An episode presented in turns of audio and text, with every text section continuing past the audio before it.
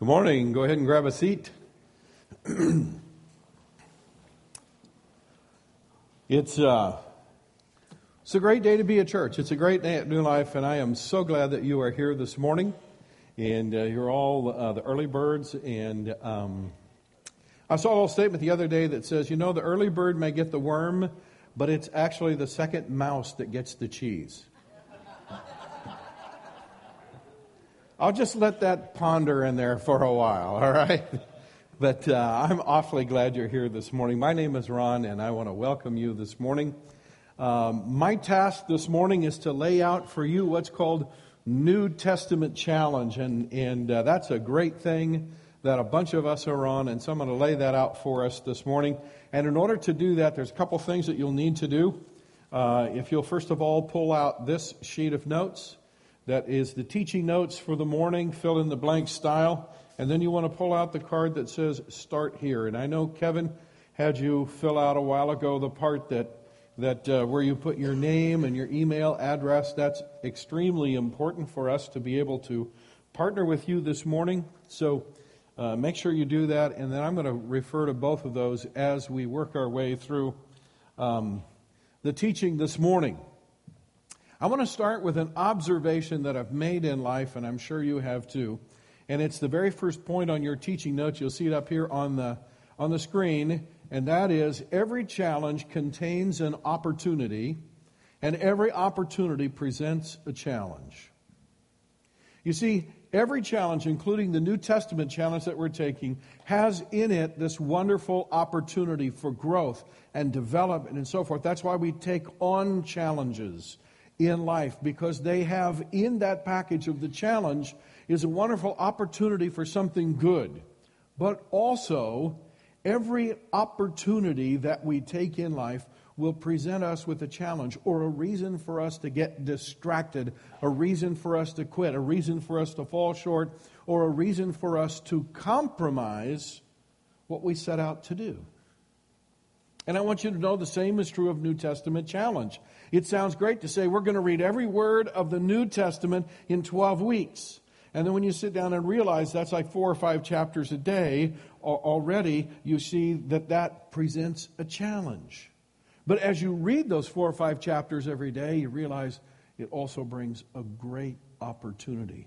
And so the New Testament challenge is both a challenge and an opportunity wrapped up all into one. Now, let me, let me show you something of a pie chart. All right? I'm going to write some, I'm going to write some letters up here. Anybody know what BFOB stands for? Those of you in the military going, I never heard of that before. What's BFOB? Okay, here it is. Bang for our buck. Does that make sense to you? All of us are interested in bang for our buck in other words, if we're going to make an investment, we want to make sure that, that we get a good return on our investment. We want a good bang for our buck or value for the money we're spending. Well, I want to show you how New Testament challenge fits into this. And let's just suppose that this pie represents 100% of our time over the next 12 weeks. Now we're going to take one slice of this pie that represents 1% of the pie. By the way, if I come to your house and you offer me a piece that looks like that, I'm going to be mad. Okay? Because that's not very much pie, correct? But here's the deal that's 1% of our time. Did you realize that in the New Testament challenge, it takes the average person a little bit under 20 minutes in order to read the section of the New Testament that we're reading each day? I want you to think about that. A little under 20 minutes. That represents a little under 1% of your time. Now, what if I told you that by doing that with 1% of your time, it would greatly affect all the other 99% of your time and make it far better? Would you consider that decent bang for your buck? Wouldn't you like to be able to invest in the stock market 1% of your money and have it positively affect the other 99%? Of course, you'd do that in a heartbeat. Now, let's get out another slice of our pie that's just marginally bigger, and it represents an additional 2% of our pie. So we have 3% of our pie in total. Now, that additional 2% is the time that it takes you to come to church each Sunday morning and to go to a life group and participate in it. That's not just time at church, that's allowing some time to get here, some time to go home. It's allowing some time to get to your life group and, and to go home from your life group. So, what we're laying out in the New Testament challenge is a total of 3% of your time that will multiply because if you go to the life group and you come here every Sunday and hear the teaching, it's going to multiply what you're going to get over the 1% if you just read it. So, what we're laying out for you is really a great bang for your buck. Now, how can I tell you that and say that to you with any form of confidence? Because I'm giving it to you on God's promise. I want to point you to 2 Timothy chapter 3, and we're going to work our way through a passage relatively quickly, but it has some really life changing principles for us. Here's what, here's what Paul wrote in 2 Timothy chapter 3. He said, All scripture is inspired by God. I want you to circle or underline the phrase inspired by God and is useful to teach us. I want you to, to underline is useful to teach us. And then he lays out several things. He says it's useful to teach us what is true and to make us realize what is wrong in our lives. It corrects us when we are wrong and teaches us to do what is right. God uses it to prepare and equip his people to do every good work. Now, there's a bundle in those few short sentences, and I'm going to take a little bit of time to break it out. We're going to start with the conclusion, which is the very end of it, and then we're going to go back and look at how he got there. So, the conclusion is this that God uses the Bible to prepare and equip his people to do every good work. So, every good work means that God is going to do something in our lives that enables us not to do a little bit of good, not to do some good, but to do what? Every good work.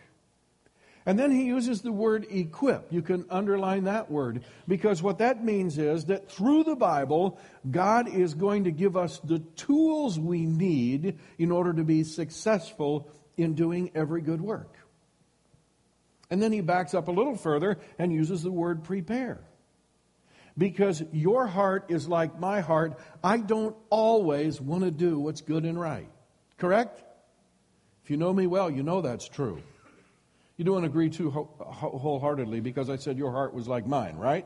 But the truth is, we don't always want to do what's good. And so God uses the Bible to prepare our hearts so that we want to do what's good and then to give us the tools we need in order to be successful in doing not only what is good, but every good work that God calls us to do.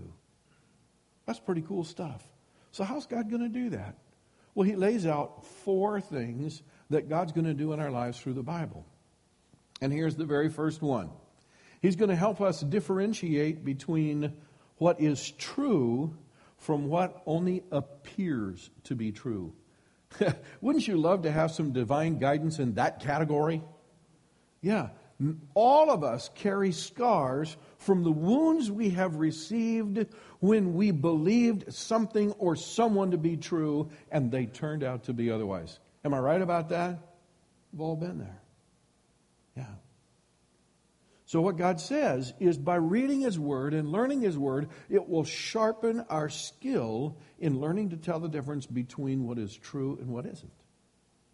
The second thing He says the Bible will do for us is it will help us properly identify what's wrong in us. You know, sometimes that's even harder than the first thing we talked about. Because when it comes to our own faults and failures, perhaps no one is blinder than we, correct? Very difficult to see that. When we read God's Word, it has a wonderful way. I put it like this the Bible is like a personal MRI machine. Okay? If you read it, it will tell you what's going on on the inside, which is good. It's good to know what's wrong with us. Then the third thing is, He will guide us through the Bible in making our wrongs right. See, it's one thing for me to identify what's wrong in my life, but it's quite another to know how to correct it.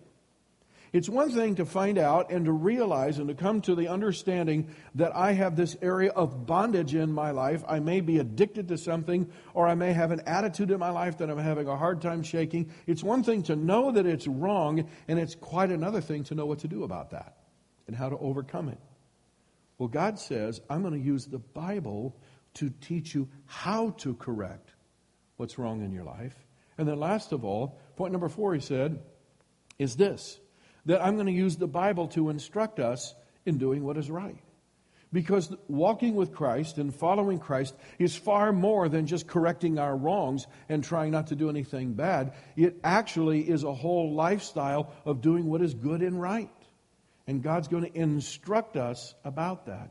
Which is why, if you look at your life and you allow God to accomplish those four things in this 3% of your life, investing only 3% of your time, it will greatly affect and improve the other 97%, which is why I want to say to you this morning if you're not actively participating in New Testament challenge, it's not too late to get in. You can sign up today. Get in. Get in a life group. Come to church every Sunday because we're going to be walking through the New Testament, which is sort of the last half of the Bible. But I have a word for all 300 of us that are already involved in the New Testament challenge. Don't sleep your way through it. Can you say that back to me? Don't sleep your way through it. You could just mindlessly read the Bible every morning and check it off your list and wander into your life group and listen while other people chat and talk about stuff they're all excited about. And you could come to church and set your clock. You know, pastor's going to speak about 30 minutes if I'm lucky today, and I'm out of here. And if you do that, you know, you will have wasted that 3% of your life, correct? Because it won't do you any good. So that's the deal. Now, this morning, as I lay out the challenge, I want to take us to one verse only in the New Testament, and it's the very, very first one. The New Testament begins with the book of Matthew, and in Matthew chapter 1, verse number 1, here's the verse that we read. It says, This is the record of the ancestors of Jesus the Messiah, a descendant of David and of Abraham. Doesn't that sound like a great thing to talk about for the next 30 minutes? Most of you are looking at that going, better you than me. I wouldn't have any idea what to say about that. Okay, I want you to underline only three words because we're going to spend the rest of our teaching time on these three words Jesus the Messiah.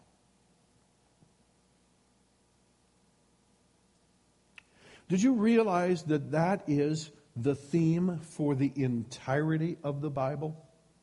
Do you realize that every truth, every concept, every principle, every guideline from Genesis to Revelation in some way is built on that foundation and flows from that truth? Jesus, the Messiah. So, what does that mean? Jesus, the Messiah. Well, we're going to peruse that this morning because it's very important for you, to, for you and me to know what it means. So I put a simple formula in your teaching notes there, and, and it will it begins like this: Messiah equals Christ, which equals anointed one, which equals appointed by God to a sacred position or office. Now let me break that out for you just a little bit. Messiah, we've all heard the word. If you've never heard, I know you've heard the word because Handel wrote a great musical called what? The Messiah, right? From which the Hallelujah chorus comes and all that stuff, right? So we've heard the word Messiah, but most of us don't actually know what the word Messiah means. Well, Messiah is the Hebrew form of the Greek word Christ. Many of us have thought that Christ was Jesus' last name. You know, my name's Ron Hunt. His was Jesus Christ, right? His dad's name must have been Christ. No, that's not how that worked. Actually, if it were properly translated in your Bible, every time your Bible says Jesus Christ, it would actually say Jesus the Christ. Why?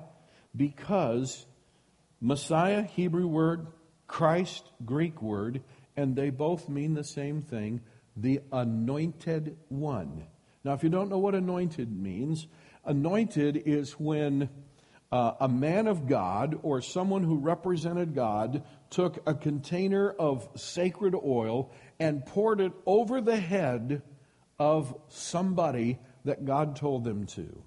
And in doing so, it was a physical symbol that God was officially appointing that person to a sacred position or office. So the high priest in the Old Testament was anointed with the anointing oil, and thus he became the high priest for the whole nation. Every priest in the Old Testament was anointed and therefore appointed by God to that office. David the king was anointed and therefore appointed by God to that office. So when the Bible uses this term, Jesus the Messiah or Jesus the Christ, it is it's actually saying that Jesus was anointed by God to a specific position or office. Now, we could spend the rest of the morning talking about what all that means in Jesus' life, but I'm going to break out only two because there are many positions that Jesus was anointed and appointed to, which is why he's called the anointed one, not just an anointed one, the anointed one. Uh, but there are two positions that rise above all of the others, and all the others are sort of subsets of these two. And these two positions are on virtually every page of the New Testament. They are, without a doubt, the recurring themes that go through the entire New Testament. And when you leave here this morning, I want you to know for sure that Jesus has been anointed and appointed to these two offices. And every time you pick up your Bible and read Jesus Christ or Jesus the Messiah, you're going to know what that means and you'll be able to apply it in your life. Okay? So here are those two offices. I'm going to say them to you, and then I'm going to have you say them back to me because I want them to sort of ring in your ears, okay? Jesus was anointed to these two offices, Savior and Lord. Would you say those words with me? Ready? Savior and Lord. One more time. Savior and Lord. Let's, ex- let's explore a little bit what each one of those means. Jesus, as Savior, re- presents us with the opportunity and the challenge of salvation. Now, salvation is both. It's a wonderful opportunity. We're going to explore what that means. It's a wonderful opportunity, but I, w- I would be remiss if I didn't tell you there was a challenge in salvation as well. It's not easy, it's not effortless, and yes, it's not even natural. Just like, was it natural to get up early this morning?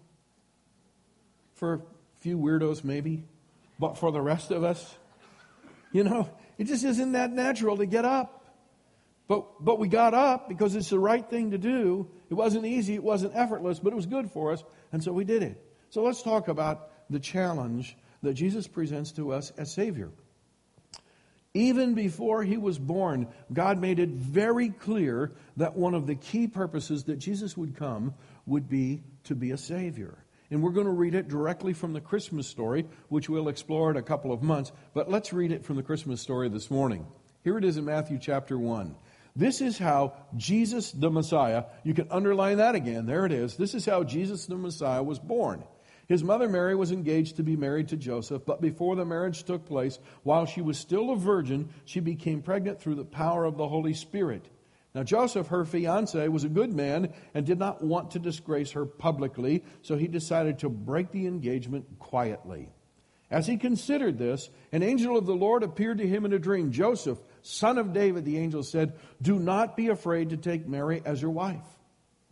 For the child within her was conceived by the Holy Spirit. Now, here's what you want to see. And she will have a son, and you are to name him Jesus, for he will what? Save his people from their sins. Before Jesus was born, God said, Time out, heads up, everybody. Listen, get your eyes up, get your ears up. I'm going to I'm going to come to earth as Jesus, and I'm going to be born, and here's why I'm here I'm going to save people from their sins. That has always been God's agenda, and it always will be. That is the challenge that, that, that Jesus brings to us. Now, in John chapter 14, verse 6, Jesus uh, laid it out like this himself. He said, I am the way, the truth, and the life. And you can underline the last part. No one can come to the Father except through me. You know what Jesus is saying? He's saying, Not only am I here to save, I am the only Savior. In other words, salvation isn't available anywhere else through any other means or through any other person other than me. I am the way, the truth, and the life, and you don't get there without me. Did you realize you could take the entire Bible and sum it up in three very simple statements? Here it is. Here's the message of the Bible in three simple statements. Take a look at the screen. We were created to live in God's with God as his family in his sinless eternal home. Got it? We were created to live with God as his family in his sinless. Now, I had you write the word sinless in there because you need to know and understand that if God's home isn't sinless, it's not much of a place to be. Got it? It would just be earth recycled and maybe not recycled all that well. Okay, here's the second statement. We have sinned, and our sin shuts us out from God's sinless, eternal home. Because we are sinners, we can't get there. Because if God were to take us to a sinless, eternal home, it would no longer be sinless, correct? It would just be like earth. That's a problem. Now, here's the message of the whole Bible, point number three. And that is Jesus, the Savior, is the only one who can re-qualify us to live in God's sinless, eternal home. That's big stuff. In fact, that's why the apostles said in Acts chapter 4, verse 12, the verse that's at the top of the video screens, they said, There is salvation in no one else. God has given no other name under heaven by which we must be saved. And I want to pull over to the side of the road this morning and I want to give us an invitation. And the invitation is an invitation that's been given now for some 2,000 years. And it's not really who's giving the invitation, it's God who's giving the invitation. And I can't give it on the merits of new life, I can only give it on the merits of Jesus Christ. Because here's the honest to God truth. Okay? One of the great things about coming to church is when you come to church, you learn all sorts of practical information that you can go home and apply in your life, and it will actually change and improve your life. That's why many of you come to New Life, because it's changing your life, and that's a great thing. But one of the dangers is because you're learning practical things and you're going home and applying them in your life, and your life is getting better, you can easily assume that because I'm doing better, I'm saved But you think about that for a minute.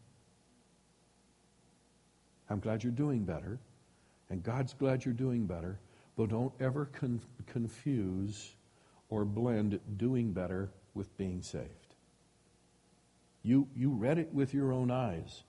Is salvation found in doing better? No. Where's salvation found? Only in the Savior.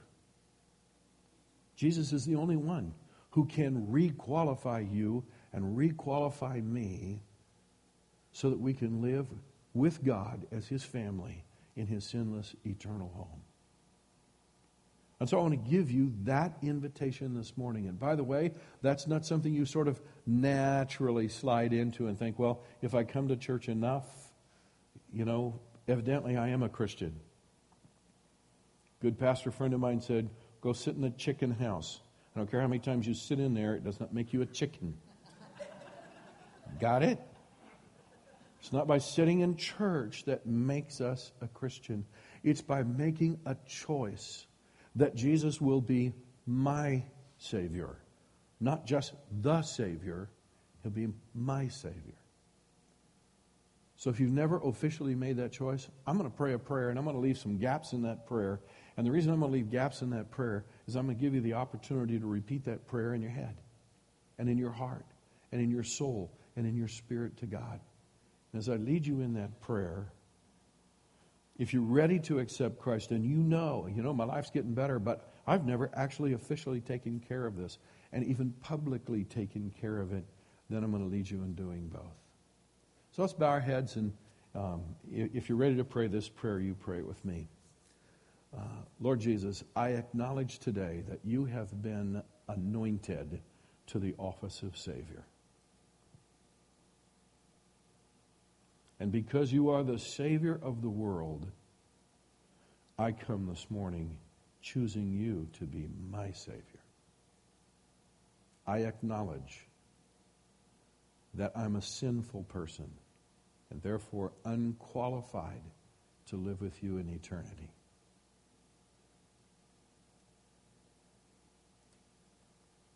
And I know, Jesus, that you are the only one who can qualify me. So that once again I could live with you in eternity. Today, I am choosing to be your follower, making you my Savior. I come to you for the forgiveness of my sin. I ask for it in your name. Amen. If you prayed that prayer and you made that choice this morning, I want to encourage you to take this card that I had you get out a while ago. On the side of it that says Connect card, there's a place that says Apply today's teachings by, and right at the top, the very first option is accepting Jesus as my Savior. If you prayed that prayer and you accepted Christ for the first time today, I want you to, I want you to check that option for a couple of reasons. Number one, it's important that this doesn't just become a powerful thing in the moment and it doesn't change your life. We want to come alongside you and partner with you in that. So if you check that box, you're going to get an email from us this week, and it's going to have some wonderful resources to help you get started right, and you'll be contacted by us so we can help you take that journey together. Now, I said right up front that we were. Um, that Jesus was ordained and appointed to two offices. They were Savior and what was the other one?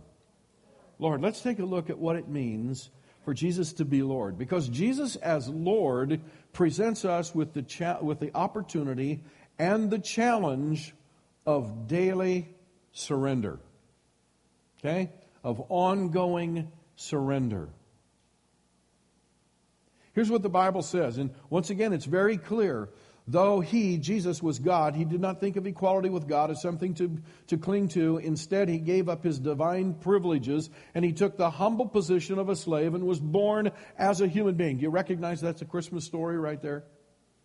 God becoming flesh in the form of Jesus. He goes on to say, when he appeared in human form, he humbled himself in obedience to God and died even a criminal's death on the cross. Therefore, God elevated him to the place of highest honor and gave him a name above of other names. We actually sang about that this morning and used that very phrase, the name above all names. It goes on to say that at the name of Jesus, every knee should bow in heaven and on earth and under the earth. Would that include anybody anywhere? That's everybody, right? And every tongue should confess here's what you want to underline that Jesus the Christ is what? Is what? Lord. Yes, is Lord to the glory of God the Father. You know, I don't know how to state it any simpler than this. You know what Lord means? Lord actually means, if you look it up in the dictionary, it means one who is in a position of authority over others. In other words, I'm going to put it in plain English. Jesus calls the shots. Got it? That's what Lord means. Jesus calls the shots in life. So if I were to put this in a little lengthier phrase, here's how it would be. Jesus is Lord. When I acknowledge and come to understand and accept that Jesus is Lord, it means that I not only bow in his presence, it means I surrender daily to his will.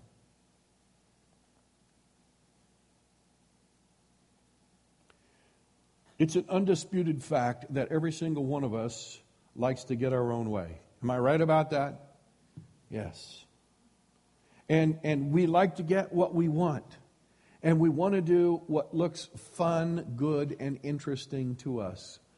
But here's the truth we are so blessed that Jesus is not only a good Lord, he is a perfect Lord. And that means whatever principles he's laid out in the Bible, in his word, are actually better than the ones we would come up with for ourselves. Because the truth is, all you have to do is look around you, look in your own life, look in the lives of people around you, and you can see and observe with your own eyes that left to our own devices, we tend to take ourselves into places of selfishness and bondage. True? It is true.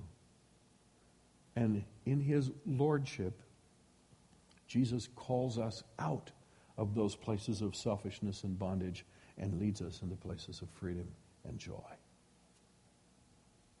He's a perfect Lord. And so, our challenge as we walk through the New Testament challenge, our challenge is going to be as we read everything that is written in the New Testament to embrace it fully and to trust it. If you get out your Connect card, let's go back to the second option, the one under the one we just looked at. And it says, Here's what I will do I will surrender my will to follow every instruction Jesus has placed in the New Testament. I love the fact that you're checking that already, but I want you to know what you're checking. Okay? You just wrote a blank check to Jesus and said, You fill in the amount. Does that make sense to you? You said, Whatever I read, I will do. I want to encourage you to do that, but I don't want you to do it thoughtlessly or mindlessly. I want you to understand that the opportunity is to grow immeasurably in Christ through the New Testament challenge. But the challenge in it is not to pick and choose the things that we want to do. The challenge in, it is that we would allow God to direct us in whatever He directs us in, we will do. So I want to say a short prayer about that. Would you join me in this? Father, as uh, we have just prayed uh, for those who have received you as Savior today, we now pray for those of us who are recommitting ourselves to receive you as Lord in our lives. As we read through the New Testament and as we process it in our life groups and as we come here and hear about it in the teaching each Sunday morning, Lord, would you speak to us and would you give us grace? to exalt you as Lord of our lives, not by just bowing in your presence, but by surrendering every day to your will in our lives, that we might become truly followers of you and not just people who wear your name. I pray it in Jesus' name. And everyone said, Amen. I have one more challenge to lay out before us this morning, and this challenge is a challenge uh, the first two were individual challenges. I can't make either one of those choices for you. You can't make them for me. But the, the, this last challenge is a challenge for us as a church. And it's a very important challenge that comes out of who we are. Now, one of the thrilling stories that we've been reading about in the New Testament challenge is the story of that first church. It, on, on, its birthday, the very first day of the church, we read about in Acts chapter 2, 3,000 people chose to make the decision that we just talked about, the two decisions we just talked about, to make Jesus their Savior and their Lord. 3,000 in one day. It was a great day. I would say the church began with a bang. You flip over one page in your Bible and you find out that another 2,000 people had joined them in the next week or so. And so that first church had 5,000 people in the first week or less. It was truly an amazing time. And they met in the temple, and then they met in their homes. And reading on in the book of Acts, they met in lecture halls. And one church even met down on the riverbank in the city of Philippi. It, it didn't make any difference where they met. They were, they, wherever they met, they were the church, and they had one mission, and that mission was to proclaim the message to anyone who would care to listen that there was hope in this world, and that hope came through Jesus the Savior and Jesus the Lord, and that anyone who chose to make him their Savior and their Lord could live forever in eternity in God's sinless home. That was it. That was the message. And that was Everywhere they went, that's exactly what they did. Well, I'm excited to tell you that that same sort of DNA actually is in New Life, has been from its very first day. Now, those of you who have come into the church in the last year or two or three might not even know this about us, but this place where we meet right now is actually the 15th different location that we have met as a church. Okay? There aren't too many churches who could actually say that, right? It's the 15th different place. Why? Because even from the earliest days, it didn't make any difference whether we were meeting in a school or the back room of a church. We even met once in the craft rooms over at Lucchesi. We crammed everybody in one craft room. I mean, we just had people everywhere. It really didn't make any difference. We were the church and we had one mission, and our mission was wherever we would go, whoever would care to listen, we were going to share that Jesus was the Savior and the Lord, and through him there was hope in this life and in the life to come. And we would encourage people to come and be part of that. I want to tell you this. I hope we as a church never lose that sense of adventure. Are you on board with that? You don't sound thrilled. Are you on board with that? Yeah. I, I don't ever want to be sleepy church. Okay? That isn't what God has called us to. We have a mission. It's got to burn in our heart and our spirit wherever we go, and that's what God has called us to. But here's the reality we face a challenge today as a church that actually threatens that mission. And I want to lay it out for you as clearly and plainly as I can this morning. And the thing that actually challenges that mission is our mortgage. Okay? You say, how could our mortgage possibly challenge our mission? Well, here's real simple how that works. When our mortgage consumes so much of our resources that we don't have anything left to actually do the mission and ministry of the church, can you see how that at that point the mortgage actually becomes bigger and heavier and more important than the mission. Okay? That's a very significant challenge to us as a church. So, our leaders, our paid staff, our spiritual stewards, and our management team have been tracking that for a year and a half or two and have been working on that behind the scenes. And so, uh, especially over the last six to eight months, we've been exploring various options, uh, including how can we go out and get a mortgage at a lower interest rate that would bring our mortgage down to where it's much more manageable, and so forth. Well, in this post 2008 crash of the world financial market, uh, if you tried to do any financing, you know that the stipulations right now out there in the finance world are pretty strict.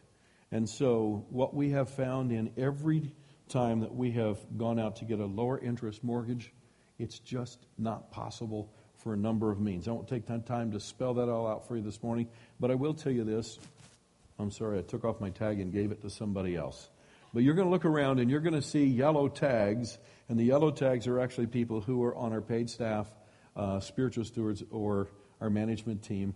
If you want to ask them why we haven't been able to get that lower interest mortgage, they can give you two or three reasons why. But we've tried many sources. Then we thought, okay, well, let's do a bond offering to the church. And, and so you saw that. We laid all that out. We put everything in place to do a bond offering. And we got to the very final step. And the final step of the bond offering came back from the California State Board of Corporations. They said, everything is a go. This all looks really good, except in this market, we have two stipulations to put on these bonds. Okay, and I'll tell you what they are. Number one, no one can buy a bond that doesn't have at least $70,000 of annual income personally. Okay? And number two, no one can buy a bond that's worth more than 10% of their total net worth. Okay? With so many people in our economy who are upside down on their house, what does that mean about their net worth? It means that their net worth is actually upside down. We took a look at that and we said, you know how few people in our church would actually be able to qualify? Yeah. So that's why when I said we withdrew the bond offer, we did because it, it, it had no possibility to succeed. So what do we do? Well, here's what we did. After doing all that work, we did exactly, well, before that too, but we did exactly what the church in the book of Acts did. We got all of the leaders together and we said, let's fast and pray. Because God has a plan for this. We don't know what the plan is. But that's how the early church did it. They were adventuresome, and whenever they didn't know the answer, they just fasted and prayed, said, Okay, God, it's your church. We're here. We're here to listen. So that's what we did. And so three weeks ago, every single one of the people on our leadership team, um, we, we spent two days in fasting and prayer, and then we got together and said, What does God say? And two things came out of that that were very, very clear. And uh, we met upstairs in the conference room, and the first thing was this that God had given us a wonderful sense of togetherness and unity about what to do. And by the way, when you put 11 or 12 people in a room and, and, you're looking at something like this and you ask them all to give opinions, is it pretty rare that all 11 or 12 give the same opinion immediately? That's pretty rare. That's exactly what God did. In fact, we just went around the table, and, and the amazing thing was there was no lengthy discussion. There was no, it was so clear that God had guided and directed us. And so here's where God guided and directed us. Okay? And that is to restructure the finances of the church to put its mission back at the forefront. And that means that the mission has to be more important than its mortgage. Now, let me put some facts and figures to that. Currently, a little over 75% of our tithes and offerings go directly to pay our mortgage. Okay? Are you aware of that? So, those of you who are really good at math, if 75% goes to the mortgage, how much does that leave to pay staff, keep the lights on, and do ministry? About 25%, right? That can't fly. Okay? And so we made a decision that starting in October, which is right now, that we would allocate no more than 33% of our church's budget toward the mortgage. Okay? From, from this point forward. So, what does that mean in lay people's terms? It means that starting this month, we will default on our mortgage. Okay? We've already notified our lender which is Church Development Fund. They're Christian people. We've already met with them. They sent a representative over on Thursday of this week. We spent some hours with him. They are wonderful Christian people, and, and they really want to work out a way for us to be able to remain here. That would be their heart's desire. Would that be our heart's desire? You don't sound convinced. Would that be our heart's desire? Yeah, it is. Okay? I can't tell you if that's possible yet. Even CDF cannot tell you that that's possible. Okay? Because we just don't know yet. So, over the next several months, and they've let us know that it won't be before the first of the year, but over the next several months, they're going to be working with us, and we're going to be working with them to see if there's a way that we can stay in this building that will enable New Life to put its mission back where it belongs and get the church's finances reapportioned correctly and appropriately and, and not do too much harm to CDF. Because I can tell you, friends, they went way out of their way for us as a church. And, and if I were to lay that out before you, it, it's an amazing story. So, having said all of that, I want to give you um, four things that our leadership really wants to convey to everybody here. And by the way, if you're here for the very first time this morning, or you've only come once or twice, um, I'm glad you're here because you're seeing us as a community from the inside out. This is who we are. We are a people who love Christ and we follow him wherever he goes, even, even if it means surrendering to things that wouldn't be at the top of our list, because that's how we follow Christ. So, the first realization is this, and that is what is most important to our church is not in jeopardy. Do you realize that? The mission that God has given us, is that in jeopardy? No, it's not in jeopardy at all. In fact, I can tell you in many ways, I've never been more excited about the mission that God has given us. Uh, in fact, there, there's a lot of evidence out there that God is working more mightily through us today than ever before. I can tell you just openly that the response to the last two teaching series has been phenomenal. People are sharing with me all the time. We're eating family meals together. We've never done that before. And we're actually having family devotions, and it's changing our lives. And people are bringing me materials of things that they're reading in their devotions and so forth. And, and, and people are setting aside um, 15 minutes when they first walk in the door as husband and wife to, to debrief and, and, and to begin that intimacy that husbands and wives should have in the middle of the chaos. And over and over again, people are telling me how their lives are changing. God's at work in us. 300 of us are on this New Testament challenge. That's amazing. You know, Kevin just laid out a couple of weeks ago hey, we put this New Testament blog uh, out there.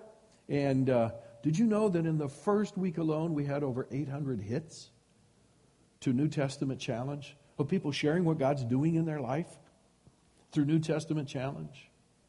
Right here in front of us, in the first nine months of this year, 64 different people have been baptized into Christ. That's pretty awesome, isn't it? Yeah. That's almost two a week. Yeah.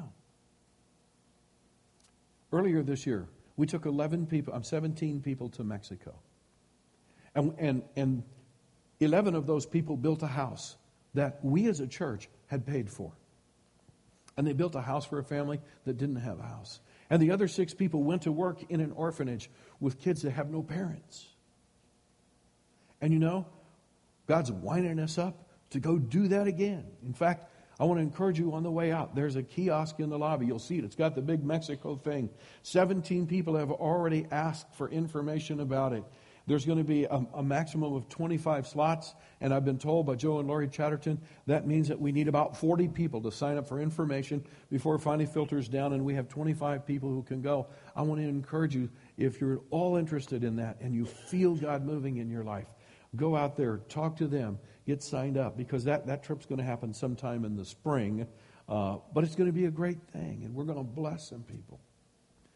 God enabled us as a church to take 11 people into India, and we trained pastors and pastors' wives and worship leaders and, and, and um, private school instructors. And uh, we went to four different churches and we led worship and preached and, and, and taught people the gospel. It was an amazing time. But I want to tell you something God's already stirring in us as a church. Okay? One of the churches that we led worship at and preached at is a relatively new church. And they have a tiny little building, and I want you to envision with me, if you could, this little stage that I'm standing on, if you could envision a room that's about three times this big. Wouldn't be any bigger than that. It's the only room that church has, and they regularly put 65 people in it. Can you imagine 22 people with me on this stage right now? And this is church? Who's going to lead worship there? Anybody see me back there? Yeah. Well, you know what?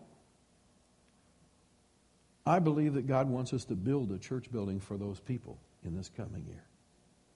And did you know as a church, we can do that? Are you ready for this number?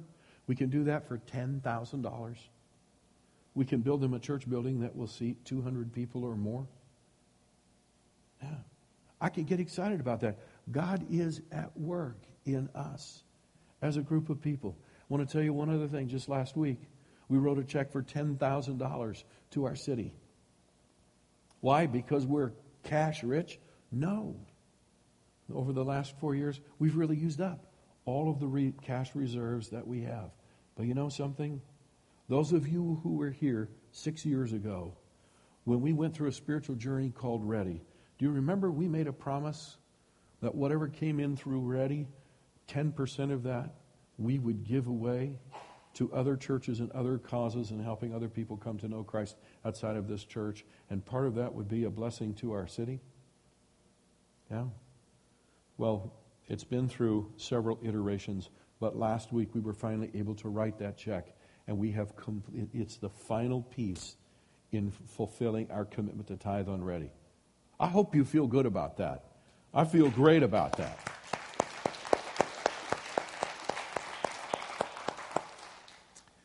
When you go to Lucchesi Park, some of the stuff that they're building there is the result of that $10,000. They're currently trying to decide what to do with that, but it will be at Luke Casey. So there you go. So um, that's the first realization that what is most important to us as a church is not in jeopardy at all. The second thing I want to say to us is this many of us have made huge sacrifices and worked very hard for us to be here. Even as I look at the audience today, I see people who have spent countless hours working on this property. I see people who have invested, yes, some people in our audience this morning have invested several hundred thousand dollars in this place. You know what I really see? I see blood, sweat, and tears. And I would tell you, for me personally, this is the hardest part of this challenge. It really is. I want you to know that every drop of sweat you put into this place, every dollar you've contributed, every hour of hard work, I want you to know how valued it is, how appreciated it is. I also want you to know it's been recorded in heaven and that a reward awaits you, whether God leaves us here or not. Does that make sense to everybody? Yeah. Okay? The third thing is a little more sobering for us, and that is the, the, the sheer size of this campus indicates something. You see, it took a number of miracles for us to get in here. I want you to look around. Did you know you're surrounded by miracles? Look down at the floor. The carpet on this floor, that was a miracle. It wasn't in the budget. We never expected it. It was free, every square foot of it. Okay? Look up at the stage, the stage curtain that we pull across from time to time. That wasn't in the budget. It was never planned. It was simply a gift that we didn't expect. It was a miracle. Did you know that the, the, the, the flooring that I'm standing on was also a miracle? I'm telling you, it's a true miracle. We didn't have money for a covering for our stage. So our stage was just going to be under, uh, you know, subflooring. And a guy that wasn't even a member of the church walked in one day and said, What are you going to put on that stage? We said, We don't really have anything in the budget. He said, Well, what would you like to put on that stage? And uh, the construction guy was there and he said, Well, we'd like to put this on it. And he said, How much would that cost? And the guy said, You know, it's about $1,800. He said, I brought my checkbook. I'll just write it out right here. And handed us a check for $1,800, which is why I'm standing on stage covering and not subflooring. Uh, every piece of equipment in the kitchen, the lights that light up the stage, all the office equipment, it was all a gift. It was all unexpected. It was all a miracle. Now, listen, here's what I want you to see. It took many miracles for us to be here, and it's going to take a miracle or two for us to stay here. Does that make sense? Okay? And I want you to know that. God's not out of miracles, but I also want you to know this. Okay? And this is the part of it that we have to own. And then it's the sheer size of this campus would indicate that God did not give this campus to us. He didn't entrust it to our care as a tool for 500 of us to enjoy. Okay? He could have given us something half this size for 500 of us, correct? Yeah. I want you to clearly hear that God gave us two goals when we moved in here, and it's important for us to own our part of this. The first goal was that we would reach an increasing number of people for Jesus. That's the whole purpose of the church is to reach people for Jesus. Not just a few more, but many more people for Jesus. In fact, the original goal he gave us, by this time, we as a church should be running 750 or 1,000 people instead of the 500. And I bless God for all 500 of you. Please don't take that bad, okay? All right? Don't, don't take that as a, as a put down. But the truth is, where 500 people sit this morning, 750 or 1,000 should be sitting inside the name of Jesus, being blessed by Jesus. And we haven't done that. Okay? The second thing is, God gave us a goal that within three years, we would be a church that supported its mission purely and simply with tithes and offerings and not by special offerings and campaigns. Okay? We have also not reached that goal. Now, I could get out the whip and crack it. Okay? But that's not really why I'm here. Okay? As I bring what I'm going to say to you to a close, I actually wrote it down, and so I'm just going to read this portion of it to you. The question of the day is this Will we respond in a way that moves God to leave us here in this building for his kingdom? Or will he move us to a different building that puts our mission back above the building? I don't know the answer to that question. I know the answer I prefer. But I have also prayed that we will respond in a way that brings another miracle from our loving Heavenly Father. I have also prayed that if God knows He could accomplish His mission better through us and more effectively by moving us, then I have officially told Him, I'm ready to go. No matter how much I love this place and no matter how much I've invested in it. I do know this. I'm excited to put our church's finances back in a position where we can start doing effective ministry again. Can you get excited about that? Yes, I can get really excited about that. Yeah, I could even clap about that. Thank you. Um, and I do know this that whatever, wherever He takes us, even if He leaves us right here or takes us somewhere else, we will be His people, His church, bound together in love and unity, doing His work together in this city. Now, hear me carefully. No building or church campus should ever define us. Does that make sense to you? Yeah. We are the church. Okay? God's work through us is greater than any building or campus. This is not a save the building at all cost speech. It's a clear call for each of us to pray and seek God as He calls us to bring the full tithe and follow as He directs. Because to be honest with you, okay, I'm laying all the cards on the table.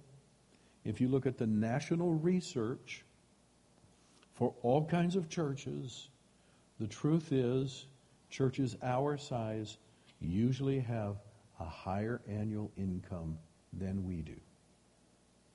Okay? I love you, but that's where we are.